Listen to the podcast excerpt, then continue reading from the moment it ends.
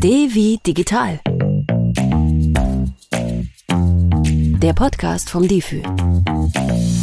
Mal eben ein paar Schuhe bestellen, nach neuen Büchern suchen oder den Kleiderschrank auffrischen. Wofür wir früher in den Laden gegangen sind, gibt es heute unzählige Angebote im Internet. Online-Shopping, das machen wir fast alle und wir wählen uns dabei meistens auf der sicheren Seite.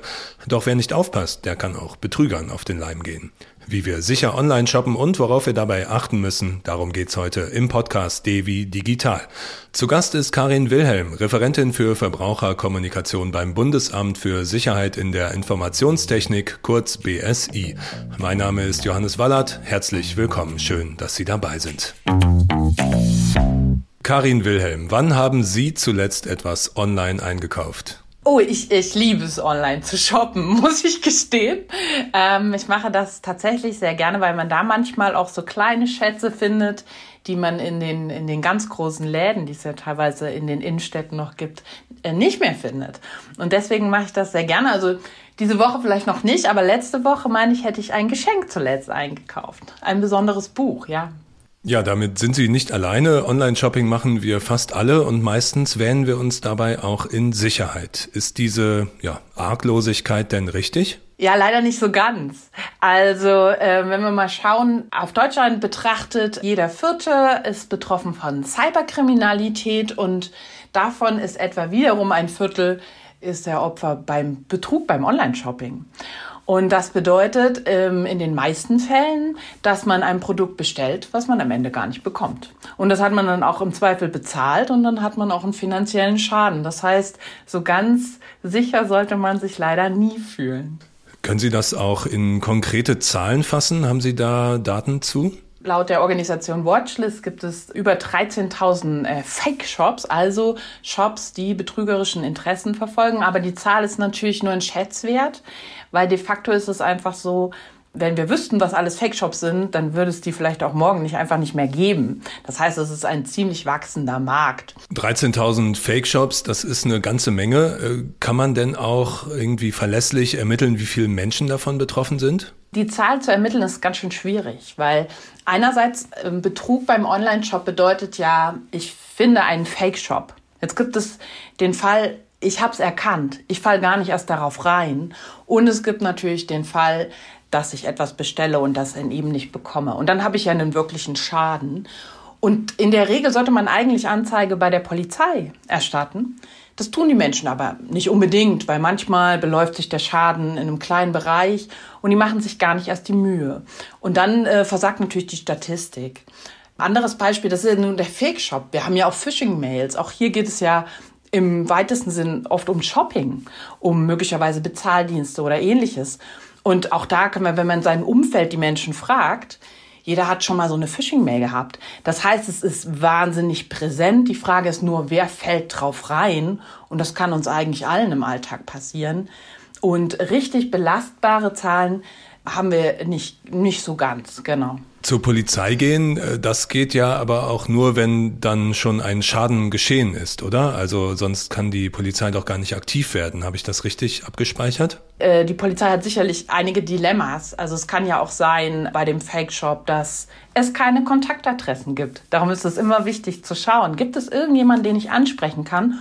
Oder dass Kontaktadressen drinstehen, die einfach nicht nachverfolgt werden können. Dann sind der Polizei natürlich auch die Hände gebunden. Dennoch sollte man nie von Anfang an sagen, das lohnt sich nicht. Denn äh, man sollte es immer erstmal ausprobieren und das auch anzeigen. Mindestens einmal, damit es einfach nicht nochmal jemand anderem eine Straftat passiert. Um die Polizei einzuschalten, wenn ich jetzt nicht direkt geschädigt wurde, muss ich natürlich auch erstmal erkennen, äh, wo mich Betrüger an der Nase rumführen wollen. Wie erkenne ich denn einen Fake-Shop? Einen Fake-Shop zu erkennen, ist gar nicht so einfach. Die sehen im Zweifel genauso aus wie andere Shops. Deswegen würde ich immer gucken, ist der denn sicher? Das wäre immer die Frage, die ich mir stellen würde. Ähm, ich habe sieben Merkmale mal mitgebracht. Das hilft ganz gut. Da können wir mal durchreiten. Einmal ein ganz wichtiger Punkt, das war mir lange Zeit gar nicht klar, ist der Bestellbutton. Da muss nämlich draufstehen, jetzt kaufen oder zahlungspflichtig bestellen. Wenn das nicht draufsteht, dann ist das schon ein erstes Indiz, hier sind Betrüger am Wert, weil es ist nicht verbindlich. Die wollen sich ein Hintertürchen aufhalten. Dann auch ganz wichtig, ein, ein technischer Kniff, den, den viele bestimmt kennen, wenn sie im Internet viel unterwegs sind. Das Vorhängeschloss, das vor dem HTTPS in der Adresszeile steht. Das bedeutet, dass es eine sichere, eine verschlüsselte Verbindung ist. Das ist also ein wichtiges Kriterium. Und wenn wir einmal in dieser Zeile sind, und wir aus irgendeinem Grund skeptisch sind, dann sollte man sich auch immer die Endung mal anschauen. Und wenn da was Verrücktes steht wie .de.com, dann sollte man sich schon ähm, weiter mit diesem Shop äh, beschäftigen und sagen, vielleicht ist das nicht so richtig. Darf ich da mal ganz kurz zwischengrätschen? Also dieser Jetzt kaufen-Button, den kennen wir ja wahrscheinlich alle. Der ist für mich vor allem äh, für mich als Käufer mit einer Pflicht verbunden, dass ich eben auch bezahlen muss. Aber ähm, kommt, also dadurch kommt ein Vertrag zustande. Er verpflichtet quasi auch den Verkäufer. Habe ich das richtig verstanden? Ganz genau, das ist wie ein Handschlag oder das ist einfach die, ähm, das ist einfach ein Signal. Jetzt wird ein Geschäft verbindlich eingegangen und man ist sich beide einig, dass man das jetzt und an dieser Stelle abschließt. Das schützt ja auch den Verkäufer, dass nur weil er vielleicht auf Anmelden geklickt hat, ähm, dass er nicht plötzlich einfach was gekauft hat. Okay, und welche Merkmale gibt's noch? Wir haben noch äh, Merkmal 3, Kontakt. Da haben wir uns gerade schon drüber unterhalten. Gibt es eine ein Kontaktadresse? Gibt es ein Impressum? Das ist ja ganz klar. Wenn eine Lieferung nicht kommt, möchte ich vielleicht irgendwo anrufen, würde sagen, wo bleibt das denn? Und dann fällt es mir ganz häufig erst auf, da ist ja gar keine Telefonnummer dabei. Ein Blick ins Impressum lohnt sich eigentlich immer. Einfach zu sehen, wo sitzt diese Firma? Kann man die vielleicht auch äh, auf anderen Wegen ergoogeln? Und äh, dann habe ich ein viel größeres Vertrauen zu diesem Shop. Und dann kann ich bedenkenlos zuschlagen oder gibt es noch weitere Indizien? Äh, weiteres Indiz, der Preis. Es ist natürlich so, ich bin auch eine Schnäppchenjägerin. Ich gucke sehr gerne mal, ob mal was im Ausverkauf ist. Aber man muss äh, manchmal auch sich skeptisch fragen, Mann, die sind hier aber schon ganz schön preiswert. Woran liegt das? Wenn es wirklich ein sehr unrealistischer Preis ist, lohnt es sich, die anderen Punkte nochmal an, genauer anzuschauen. Das heißt, wenn ich ein neues iPhone kaufen will und das wird mir neu und OVP für 200 Euro angeboten. Und ich kriege es für 5, ohne Vertrag. Ach so, ich dachte eigentlich, dass das Angebot für 200 Euro schon äh, zu gut ist, um wahr zu sein, aber Sie haben recht, bei 5 Euro sollten dann wirklich alle Alarmglocken schrillen. Nein, also, da haben Sie vollkommen recht. Also auch schon, wenn ich etwas für 1000 Euro erwarte, eine, eine besondere Modetasche und ich kriege es für 200, dann ist das schon ein Grund, stutzig zu werden. Es kann ja auch sein, da ist ein Makel dran. Es muss ja nicht mal sein, dass Sie betrogen werden und das Produkt nicht bekommen. Aber das sind so Fragen, die man sich da stellen sollte. Manchmal gibt es auch Gründe. Es kann ja ein Ausverkauf sein. Es kann ja einen guten Grund geben, das Produkt auch äh, zu einem günstigen Preis abzugehen. Aber gerade bei Ihrem iPhone-Beispiel ist das sehr unwahrscheinlich. Das Bauchgefühl spielt also auch eine Rolle. Genau. Was gibt es denn noch für Merkmale? Wir haben noch zwei Merkmale, die ich mitgebracht habe. Das Siegel. Es gibt ja äh, viele Siegel, deswegen finde ich, äh, muss man da auch ein bisschen aufpassen. Heutzutage ist es kein Problem, ein Siegel auf eine Seite einzufügen und trotzdem hat, könnte man einen Fake-Shop haben. Auf so ein Siegel muss man immer draufklicken. Die sind in der Regel verlinkt und man kommt auf eine Seite, wo bestätigt wird, dass dieser Shop ein sicherer Shop ist. Und das sollte man auch, wenn man skeptisch ist, definitiv einmal tun. Und wenn man dann noch ein bisschen unsicher ist, vielleicht auch da anrufen oder gezielt nachfragen. Und ein letzter Punkt abschließend, was immer ein gutes Zeichen ist, wenn mehrere Zahlungsmöglichkeiten angeboten werden. Also nicht nur ein Weg. Einfach damit Sie einen Weg wählen können, der gut zu Ihnen passt, wo Sie ganz besonders ein gutes Gefühl haben und wo sie sagen, das ist für mich ein sicherer Bezahlungsweg. Okay, Siegel und äh, Zahlverfahren, da kommen wir gleich nochmal kurz drauf zu sprechen. Äh, vorher vielleicht aber nochmal die Frage, wenn jetzt von diesen genannten sieben Punkten nicht alle zutreffen, ab wann sollte ich denn dann vorsichtig sein? Also wenn jetzt meinetwegen nur fünf von sieben zutreffen, kann ich das dann auch akzeptieren oder ab wann ist da im Grunde ja, Vorsicht gefragt? Es ist immer ein Risiko. Ich würde immer skeptisch werden, wenn einer dieser Punkte nicht eingehalten wird. Und dann muss ich selbst leider entscheiden, ob ich dieses Risiko eingehe oder nicht. Das heißt, ich würde schon eher dazu tendieren, ja, alle sieben passen. Es kann natürlich sein, dass ich auch mal einfach sage, das ist mir jetzt so wichtig, das probiere ich aus. Und im Zweifel habe ich dann den Schaden. Dann muss ich auch damit sozusagen zurechtkommen, ja. Stichwort Gütesiegel. Sie haben gerade schon gesagt, wichtig ist, dass die auf jeden Fall klickbar sind. Also, dass das nicht einfach nur ein Bild ist, das auf einer Website, auf einer Shopseite eingebaut ist, sondern äh, dass man da auch draufklicken kann und dann wird man zur jeweiligen Website des Siegels weitergeleitet. Können Sie da vielleicht ein, zwei äh, gute Siegel nennen? Also, wir haben auf unserer Website haben wir auch so eine Übersicht von gängigen Siegeln, aber ähm, auch das ist ja ständig in Bewegung. Also, wichtig ist, dass man diesem Siegel auch Vertrauen schenkt.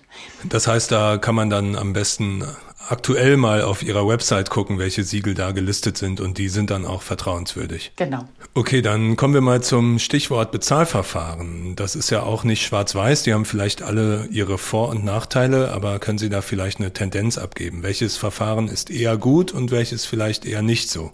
Ja, beim Bezahlverfahren ist das ist ja was ganz Wichtiges, weil hier gebe ich im Zweifel Informationen, sensible Daten von mir an. Und dann muss jeder für sich entscheiden, was er als richtig und sicher empfindet. Eine Faustregel gibt es definitiv. Kaufen Sie auf Rechnung. Warum? Man bestellt etwas, man bekommt es und dann kann man es, wenn man zufrieden ist, kann man es auf den Weg bezahlen, den man bevorzugt. Und das ist eigentlich immer eine gute Lösung. Es gibt wahnsinnig viele Zahlverfahren, die haben alle ihre Vor- und Nachteile. Wir können sie mal so der Reihe nach durchschauen. Klassischerweise die Kreditkarte.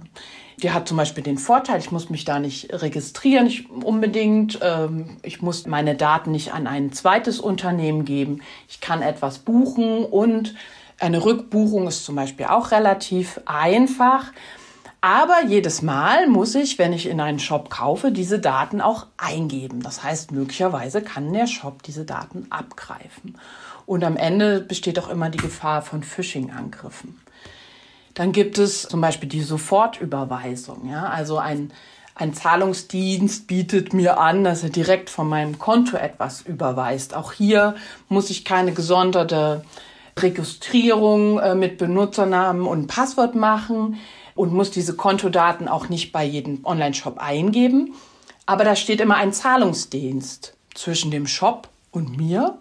Und an dieser Stelle kann beispielsweise was abgegriffen werden, zumal ich da auch oft PIN und TAN eingeben muss. Ja, das kenne ich auch bei diesen äh, Sofortüberweisungsdiensten. Das ist mir immer nicht ganz so geheuer, weil ich da auf so einer Zwischenseite mein Online-Banking-Login eingeben muss und dann noch eine TAN-Nummer. Also das äh, ja, fühlt sich für mich oft dann nicht ganz so sicher an. Und da sprechen Sie was ganz Wichtiges an. Wenn es sich bei Ihnen nicht so sicher anfühlt, dann würde ich Ihnen auch immer davon abraten, ja. Und sagen, ja gut, dann, äh, dann nehme ich eben die Rechnung, wenn sie möglich ist. Das ist eigentlich auch ein schönes Zeichen für ein seriöses Unternehmen. Ähm, und dann nehme ich eben ein anderes Zahlungsmittel, weil ich da gute Erfahrungen mitmache. Eins, was ich ganz gruselig finde, ist die Vorkasse. Also ich bezahle schon mal und weiß nicht, ob das jemals ankommen wird. Das Gute ist, es ist sehr datensparsam. Ich bezahle einfach und die, wir haben keinen Diensteanbieter zwischen uns. Aber natürlich, wenn wir jetzt sagen, ich habe hier ein Elektrogerät gekauft und das war wirklich teuer, dann äh, sage ich immer toi toi toi, ich hoffe, es kommt an. Da muss ich dem Laden schon ziemlich trauen. Rechnungskauf scheint also auf jeden Fall die sicherste Variante zu sein, höre ich da jetzt aus Ihren Ausführungen raus. Äh, wir haben es gerade schon angesprochen, Stichwort Kleinanzeigenplattform. Die meisten NutzerInnen, ZuhörerInnen kennen wahrscheinlich ja, eBay Kleinanzeigen zum Beispiel, aber es gibt ja auch noch zahlreiche andere Plattformen, wo man gebrauchte Kleidung oder ja, Elektronikartikel, Bücher, Schallplatten kaufen kann. Wie verhalte ich mich denn bei solchen Plattformen richtig und was sollte ich vielleicht eher nicht tun? Also, wenn Sie bei Kleinanzeigen äh, sich Pro ein schönes Produkt ausgesucht haben und das gerne erwerben wollen, wie gesagt, dann ist es eine Frage von Vertrauen. Wer zahlt zuerst und ist es möglicherweise die Faustregel? Als erstes werden Sie zur Kasse gebeten. Dann ist es eben auch die Frage, welchen Zahldienst entscheiden Sie sich? Da gibt es manchmal Angebote, dass Sie auch einen gewissen Käuferschutz haben. Das würde ich natürlich dann auch möglicherweise in Anspruch nehmen, einfach weil ich sage, ja, wer kann mir denn später dann äh, bestätigen, dass ich das hier auch bezahlt habe. Das müssen Sie auf jeden Fall adressieren. Und dann, wer kann dafür sorgen, dass ich das Geld vielleicht zurückbekomme? Nichtsdestotrotz, ähm, wenn Sie auf diesen Plattformen sind, ist es auch ganz wichtig, dass Sie keinen sensiblen Daten über andere Kanäle verschicken, überhaupt Daten sparsam sind. Lassen Sie sich schon äh, zuschicken, müssen Sie ja, wohin Sie das Geld überweisen müssen. Aber darüber hinaus müssen Sie keine weiteren Angaben machen. Das ist schon sehr wichtig. Das heißt, meine Privatadresse zum Beispiel sollte ich nur dann herausgeben, wenn es auch unbedingt erforderlich ist. Genau. Manchmal komme ich nicht drum rum. Vielleicht bei Selbstabholung. Dann muss ich natürlich auch meine Privatadresse geben. Aber auch hier nutzen Sie die Kanäle des Anbieters. Dann können Sie nämlich immer gut nachweisen und dokumentieren, mit wem Sie da geredet haben und was Sie da an Informationen gegeben haben. Wenn Sie das beispielsweise dann privat auf anderen Kanälen tun, wird es schwieriger sein und die Wahrscheinlichkeit, dass da vielleicht jemand anderes sitzt, als Sie vermeintlich erwartet haben, die wächst dann ein wenig. Wenn mir also ein potenzieller Käufer oder eine potenzielle Verkäuferin anbietet, die äh, Kommunikation außerhalb der Plattform fortzuführen, dann sollte ich das also besser nicht machen?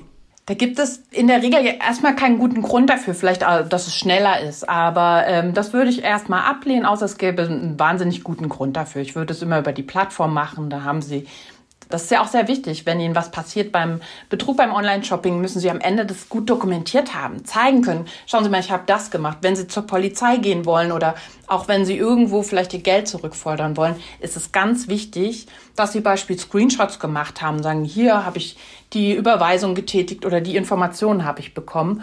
Und deswegen würde ich Ihnen immer die Plattform eigentlich empfehlen. Wir sind jetzt bei den Plattformen. Wenn wir an große Verkaufsplattformen denken, fallen den meisten Menschen wahrscheinlich Amazon oder eBay ein zum Beispiel.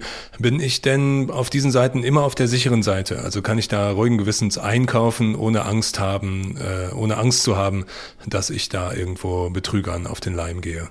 Genau, also so eine Plattform wirkt ja einfach erstmal gut. Ne? Die ist mir vertraut, die kenne ich gut, da gucke ich häufiger nach Schnäppchen vielleicht oder nach guten Produkten oder wonach auch immer, was mein Interesse ist. Aber natürlich gerade die großen Plattformen, da ist eine Tendenz von Betrügern da, diese zu kopieren. Das, das sieht man ja beispielsweise auch, wenn man eine Phishing-Mail mal so entdeckt hat und merkt, ah, das ist ja aber ein Fake. Das sind ja ganz häufig die ganz großen Firmen. Warum ist das so? Weil ich denen ja schon ein gewisses Vertrauen gegenüber äh, habe, ja, weil ich einfach sage, das ist die Plattform meines Vertrauens, hier kaufe ich ein. Und dann, wenn ich genauer hinschaue, steht da nicht Amazon, sondern vielleicht mit Doppel-Z in der URL und auf einmal wird mir klar, das ist eine Fake-Seite. Das heißt, ich kann nicht per se immer Vertrauen haben. Aber natürlich ist es so, wenn ich ganz sicher bin, ich bin auf dieser Seite und ich habe da auch schon gute Erfahrungen damit gemacht, natürlich kann ich dann auch aus mal durchatmen, muss nicht in ständiger Panik sein, dass mir hier die Betrüger über den Weg laufen. Ja, worauf ich hinaus wollte, war eigentlich noch ein etwas anderer Punkt. Ich glaube, das ist ganz wichtig, dass wir das an dieser Stelle auch nochmal deutlich machen, dass nicht alle Dinge, die dort angeboten werden, also bei Amazon, aber vor allem auch bei eBay oder auch bei anderen äh, großen äh, Händlern, Kaufland, Real oder so, dass die eben nicht alle auch von den Anbietern selbst verkauft werden, sondern dass das auch oft äh, private Händler, HändlerInnen sind, äh, die dort ihre Ware eben nur über diese Plattform anbieten. Genau, das ist vollkommen richtig. Also bei den großen Anbietern ist es so, die bieten ganz häufig die, die Hülle und die werden gefüllt von Online-Händlern, die da die Möglichkeit haben, Dinge zu verschicken. Und da sieht man ja beispielsweise auch, darum ähm, werden die oft bewertet. Ja, also viele sind bestimmt geübt im Bewertungen lesen. Hat jemand äh, sehr viele Sterne, dann ist das meistens eine gute Idee. Hat jemand schon sehr viele schlechte Bewertungen, Bewertung bekommen, dann fragt man sich, will ich da wirklich bestellen? Der Vorteil ist, die großen Firmen, die diesen Rahmen bieten, äh, diese Online-Plattform bieten, die sind natürlich daran interessiert, dass kein Schindluder über ihr Angebot äh, geschieht. Aber sie können es natürlich nicht ausschließen. Das heißt, wenn man da mal irgendwie in die Bredouille kommt, muss man definitiv die Plattform informieren und eben auch äh, bin ich äh, ganz zuversichtlich, dass man dann auch Unterstützung findet, weil die, wie gesagt, da gar kein Interesse dran haben. Aber am Ende, gerade bei Kleinanzeigen oder bei eBay, bei diesen großen, da sind natürlich Menschen dahinter. Die werden äh, ja nicht auffällig geprüft. Jeder, der ein eBay-Konto hat, weiß das. Und äh, der kann natürlich verschicken, was er angemessen findet oder gegebenenfalls verschickt er mal gar nichts. Das kann natürlich passieren.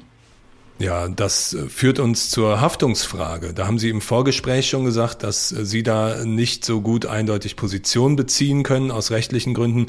Vielleicht ziehen wir das mal anders auf. An wen kann ich mich denn wenden, wenn mal etwas schiefgelaufen ist beim Einkaufen im Internet? Also, ich empfehle immer, wenn ich wirklich einen Schaden erlitten habe, Anzeige erstatten. Ja, das, das sieht nicht so aus, als würden wir einen großen Nutzen daraus haben, aber erstmal erstatten und dann sehen man weiter. Dann definitiv den Plattformbetreiber. Irgendjemand hat mir da ja etwas verkauft.